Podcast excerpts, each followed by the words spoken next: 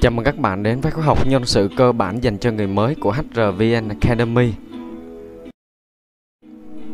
Tôi là Thành HR sẽ đồng hành cùng các bạn trong khóa học ngày hôm nay. Và chủ đề hôm nay chúng ta sẽ cùng nhau tìm hiểu đó chính là nghề nhân sự là làm gì. Mục tiêu của bài học, à, bài học hôm nay có chủ đề là nghề nhân sự là làm gì? À, mục tiêu của chúng ta sẽ giúp cho các bạn newbie là những người mới theo đuổi nghề nhân sự hiểu được các chức năng chính các công việc mà phòng nhân sự phải thực hiện. Để từ đó các bạn có thể hình dung một cách rõ ràng hơn à, về các chức năng của phòng nhân sự và có thể quyết định là mình sẽ à, theo đuổi một cái chuyên môn chức năng nào đó để phát triển với nghề nhân sự. À, nghề nhân sự trong tổ chức được ví như là nghề làm dâu trăm họ. Nhiệm vụ chính của người làm nhân sự là duy trì sự ổn định số lượng nhân viên trong công ty qua việc tuyển dụng và đào tạo, thực hiện công tác lương thưởng và phúc lợi, giải quyết các quan hệ lao động, à, vân vân à, nhằm thúc đẩy sự sáng tạo và tăng năng suất lao động, tạo sự gắn bó của nhân viên trong doanh nghiệp, đảm bảo cho doanh nghiệp hoạt động ổn định và phát triển bền vững. À, ngoài ra, người làm nhân sự còn là cầu nối trung gian để giúp sự cân bằng giữa quyền lợi và trách nhiệm của người sử dụng lao động và người lao động. À, để làm được điều đó thì đòi hỏi rất là nhiều kỹ năng à, bao gồm nhưng không giới hạn tất cả các công việc mà mình sẽ liệt kê ở bên dưới à, để hoàn thành nhiệm vụ chính mà mình đã nêu ở trên. À, nếu bạn là những newbie người mới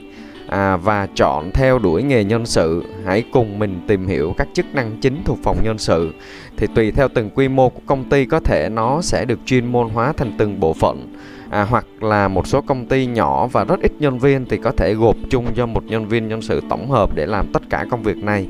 à, và trong bài học nghề nhân sự là làm gì mình sẽ cùng nhau tìm hiểu ở một góc độ tổng quan nhất à, để các bạn là những người mới dễ hình dung à, với cách trình bày bình dân và đơn giản. À, còn chi tiết chừng chức năng mình sẽ cùng nhau tìm hiểu ở những bài học chuyên sâu sau này các bạn nhé. À, mình cùng nhau điểm qua các chức năng chính của phòng nhân sự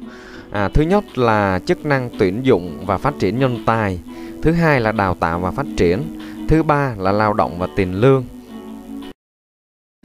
Thứ tư là văn hóa doanh nghiệp hoạt động phong trào. Thứ năm là công tác hành chính văn thư. Và thứ sáu là xây dựng và phát triển cơ cấu tổ chức. À, về cái chức năng mà xây dựng và phát triển cơ cấu tổ chức thì thường sẽ dành dành cho những cấp à, ít nhất là từ quản lý trở lên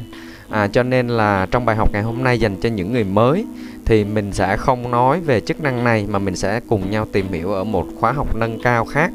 À, dành cho nhân sự các bạn nhé.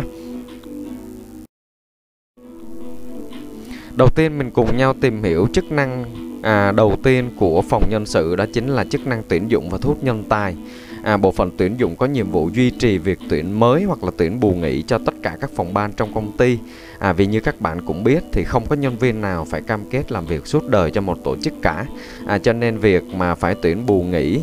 à, nhân sự à, cho công ty là một điều hoàn toàn bình thường à, đây là một bộ phận khá quan trọng nhằm duy trì đủ số lượng nhân viên cho công ty hoạt động à, sản xuất hoặc là mở rộng. Tùy theo từng thời kỳ mà quy mô số lượng nhân sự có thể khác nhau à, để đảm bảo kế hoạch kinh doanh của năm đó.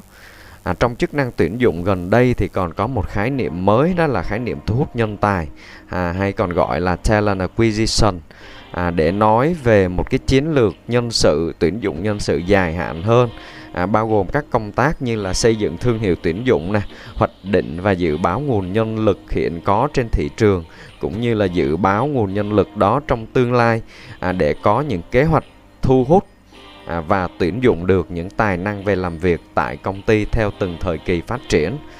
mà không bị động như là chỉ đơn thuần là chức năng tuyển dụng là mình đăng tuyển và tìm nhân sự thôi. Thì à, à, cái chức năng mới à, thu hút nhân tài này thì nó là một cái khái niệm cũng khá mới và đang được nhiều công ty bắt đầu áp dụng và triển khai. À, mình bước qua chức năng thứ hai đó chính là đào tạo và phát triển. À, bộ phận đào tạo có nhiệm vụ phân tích nhu cầu và xây dựng kế hoạch đào tạo hàng năm cho toàn bộ nhân viên công ty theo tháng, à, quý nè, năm nè, à, bao gồm là tự đào tạo nội bộ hoặc là thuê ngoài. À, tuy nhiên một số công ty Việt Nam thì thường hay bỏ qua hoặc là không có bộ phận này à, vì hiệu quả của nó thường là hơi khó đo lường trong một sớm một chiều à, đào tạo nội bộ thì sẽ là bao gồm các buổi đào tạo văn hóa doanh nghiệp giúp nhân viên hiểu hơn à, về lịch sử doanh nghiệp định hướng và phát triển hiện tại cũng như là trong tương lai à, các cơ hội thăng tiến dành cho nhân viên. À, còn các buổi đào tạo kỹ năng mềm à, đào tạo chuyên môn thì sẽ giúp nhân viên nâng cao được hiệu suất làm việc thúc đẩy được sự sáng tạo và đổi mới trong doanh nghiệp. À, khi thị trường lao động có xu hướng mới hay là cái gì đó hay ho thì bộ phận đào tạo có thể nghiên cứu và so sánh với đối thủ cùng ngành nghề. À, sau đó có thể thuê ngoài chuyên gia để đào tạo. À, các hạng mục có thể thuê ngoài như là làm mới văn hóa doanh nghiệp vốn đã cũ kỹ. À, nâng cao năng lực quản lý cho các cấp trưởng phòng trở lên vân vân. Chức năng tiếp theo mà mình muốn nói đến đó chính là chức năng lao động tiền lương à, và đánh giá performance. À, đầu tiên là bộ phận CNB à, có nhiệm vụ liên quan đến việc tính lương thưởng chế độ phúc lợi à, và giải quyết quan hệ lao động. Đây gần như là bộ phận chăm lo đời sống cho các nhân viên và là bộ phận tiếp xúc à, lắng nghe các phản hồi từ nhân viên à, về các chính sách của công ty. Các công tác chính của bộ phận CNB bao gồm thứ nhất là xây dựng quy chế và thực hiện tính lương xây dựng cơ chế và chính sách thang bảng lương hàng năm cho công ty nhằm đảm bảo đúng quy định của Bộ luật Lao động hiện hành, tính và chi trả lương theo quy chế đã ban hành, đảm bảo tính nhanh chóng và chính xác. Tiếp theo là công tác bảo hiểm xã hội và thuế thu nhập cá nhân. Thì bộ phận CNB sẽ đảm bảo công tác phúc lợi như là thực hiện các công tác liên quan đến bảo hiểm xã hội, à, bảo hiểm thất nghiệp, thuế thu nhập cá nhân và các quyền lợi đi kèm khác của người lao động.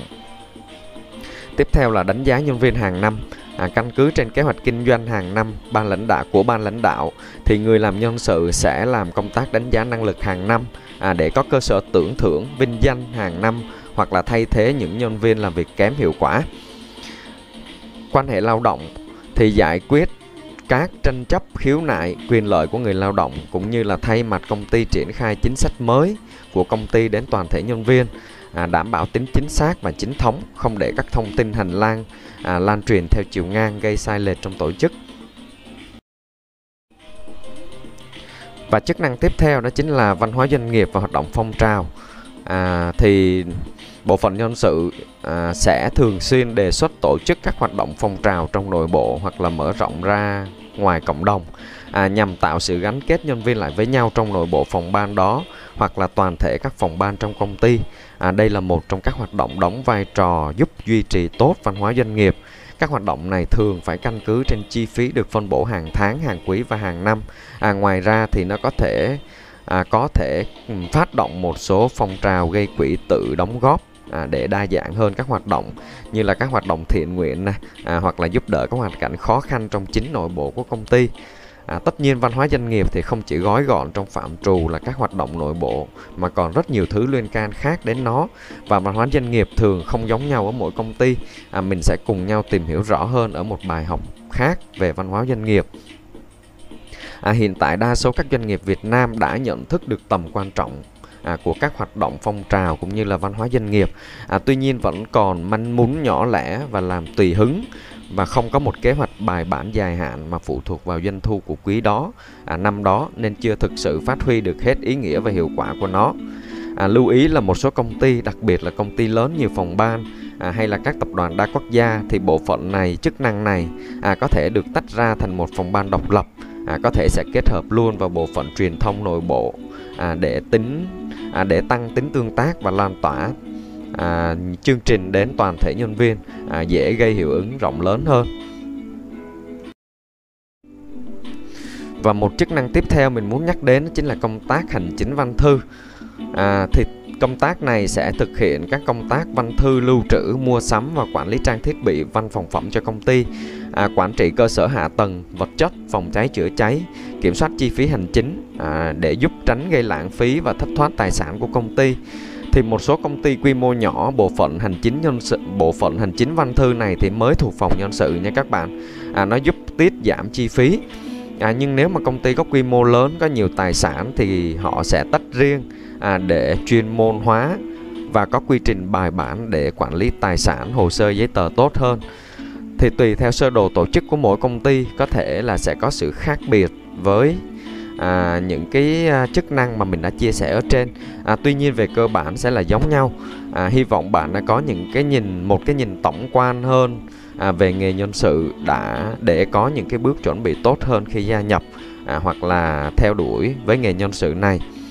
Thì trên đây là các chức năng chính mà mình đã liệt kê một cách dễ hiểu. À, theo mô hình là một công ty nhỏ để các bạn là những newbie người mới thì sẽ dễ hình dung nó sẽ chưa đầy đủ đối với công ty lớn quy mô tập đoàn và mang tính chuyên nghiệp cao. À, bạn có thể xem thêm tham khảo thêm ở khóa học nhân sự nâng cao à, mà mình sẽ triển khai trong thời gian sắp tới. Và bây giờ mình chuyển qua phần ôn tập của bài học ngày hôm nay. À, mình nhắc lại các chức năng chính của phòng nhân sự các bạn ha. Đầu tiên là chức năng tuyển dụng, phát triển và à, tuyển dụng và phát triển nhân tài. Chức năng thứ hai là đào tạo và phát triển. Chức năng thứ ba là lao động tiền lương và đánh giá performance. Chức năng thứ tư là văn hóa doanh nghiệp và hoạt động phong trào. Chức năng thứ năm là công tác hành chính văn thư có thể có hoặc không có trong phòng nhân sự tùy theo quy mô từng công ty. Và tiếp theo đó chính là chức năng xây dựng và phát triển cơ cấu tổ chức. Thì chức năng này thường sẽ dành cho những bạn đã làm nhân sự chuyên nghiệp hoặc là cấp quản lý trở lên. À, cho nên mình sẽ tìm hiểu vào một bài học khác. Chuyển qua phần thực hành bài học thì bạn đã có những cái nội dung cơ bản nhất à, để tìm hiểu về công việc à, các chức năng của phòng nhân sự thì khi sau khi học xong bài học này bạn hãy tìm hiểu thêm à, những cái chia sẻ khác từ trên nguồn internet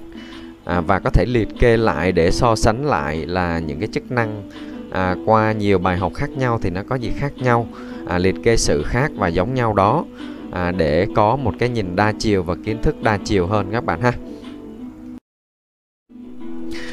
và cuối cùng đừng quên đăng ký kênh để ủng hộ cũng như là nhận những bài học mới nhất từ HRVN Academy. À, tôi là Thành HR đến từ HRVN Academy, khóa học tuyển dụng và nhân sự dành cho người mới. Xin chào và hẹn gặp lại các bạn vào bài học tiếp theo.